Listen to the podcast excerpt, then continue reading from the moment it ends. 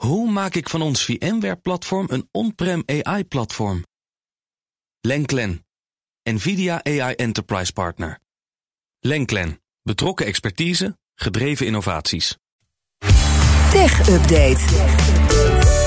We gaan praten over het belangrijkste technieuws. Uiteraard met onze tech-redacteur Joe van Buurik. Goed dat je er bent. Hey Meinert en Ivan. Goedemorgen. Europa neemt mogelijk Microsoft Teams op de korrel. Wat is er aan de hand? Nou, de Europese mededingingsautoriteit heeft vragen uitgest- uh, vragenlijsten uitgestuurd naar makers van werkapps. Dan moet je denken aan Slack, Google uh, heeft ook zulke diensten, Zoom, maar natuurlijk ook Microsoft. Mm -hmm. Dat meldt Reuters, die heeft die lijsten ingezien. Ze zijn niet openbaar.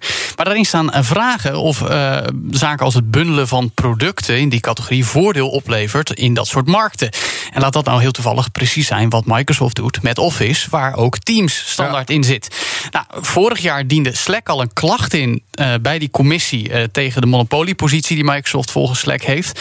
Maakte daarbij de vergelijking met de browseroorlogen. Wie kent ze nog? Ja, ja. Uh, Microsoft Internet Explorer versus Firefox en Google Chrome. Nou, inmiddels is dat Edge, maar dat was een hele discussie, vooral vorig decennium. En dat zou zomaar kunnen leiden tot een antitrust onderzoek van de Europese mededingingsautoriteit. Dus Microsoft Teams, we gebruiken het met z'n allen. Ja, of het allemaal precies. zo had gemogen dat iedereen het zomaar gaat gebruiken, Oh, oké. dat wordt nu onderzocht. Had in ieder geval meer keuze moeten hebben waarschijnlijk. Of Precies. duidelijker gewezen moeten worden op keuzes.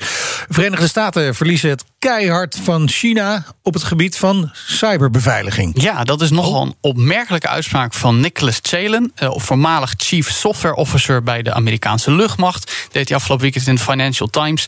Die heeft keihard gewerkt aan de cyberveiligheid daar, maar die is opgestapt uit protest tegen het trage tempo van de ontwikkelingen intern. Chalen zegt dat hij het niet kan aanzien dat China de VS aan alle kanten voorbij streeft wat betreft cyber. En die zegt ook over 15 tot 20 jaar kunnen we ons helemaal niet meer meten met China. Het wordt helemaal leuk als je ook nog waarschuwt dat sommige overheidsdiensten op niveau kleuterschool zitten. Oh.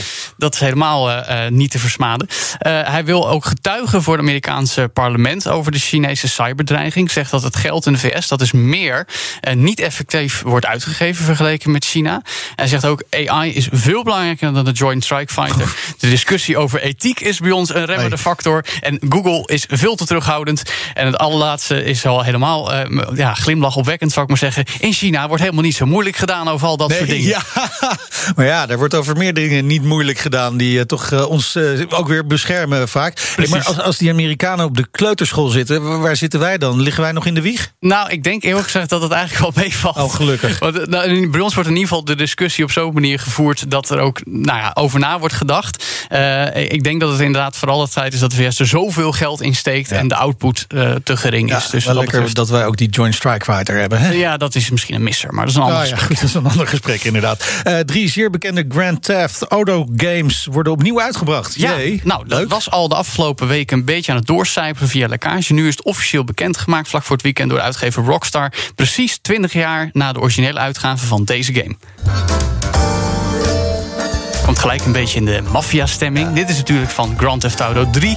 Revolutionaire 3D-actiegame waarin je auto steelt en schiet in de uh, maffia-wereld van New York. Maar dan is natuurlijk ook deze van uh, twee jaar daarna. En dan zitten we opeens in Florida, jaren Ja. 80. Miami Vice. Ja. Precies, Scarface. Dat was natuurlijk Grand Theft Auto Vice City. Uh, eigenlijk de directe opvolger van GTA 3. En toen kwam deze er ook nog een paar jaar later. Zo, veel meer mellow. En het, bij. en het waren die muziekjes van die radiozenders, hè, die op die tv, eh, op, die, op die radio's om in die auto's Ja, op ja, te Ja, zoeken. ja, ja, dit zijn dat Fantastisch muziek. Nou, dit is BNR heeft het nooit gehaald naar die autoradio's. Er waren wel- Gek er waren wel er zitten wel praatzenders Ja. in, dus we kunnen de Nederlandse lokalisatie wellicht nog halen. In ieder geval, dit was de Gran- Grand Theft Auto eh, San Andreas in de jaren 90. Californië, donker achterbuurt, eh, criminaliteit en inspiratie van de films zoals Boys in the Hood. Rockstar belooft moderne graphics en gameplay in een bundel, de Grand Theft Auto Trilogy, met deze games. Ook in een eh, momenteel eh, populaire game GTA Online wordt het allemaal gepusht. Dus de vraag is of we weer lekker met games van 20 Ja. jaar geleden gaan spelen met elkaar. Zet jij de game console boven op de tv aan? Dan gaan wij straks even... Ja, binnenkort Potje- eh, potje BNR play. Gameavondje. Lekker. Moeten we leuk. meer mee doen. Dankjewel, Joe van Buurik. De BNR Tech Update wordt mede mogelijk gemaakt door Lenklen. Lenklen. Betrokken expertise, gedreven resultaten. Hoe maak ik van ons VMware-platform een on-prem AI-platform? Lenklen. NVIDIA AI Enterprise Partner. Lenklen. Betrokken expertise, gedreven innovaties.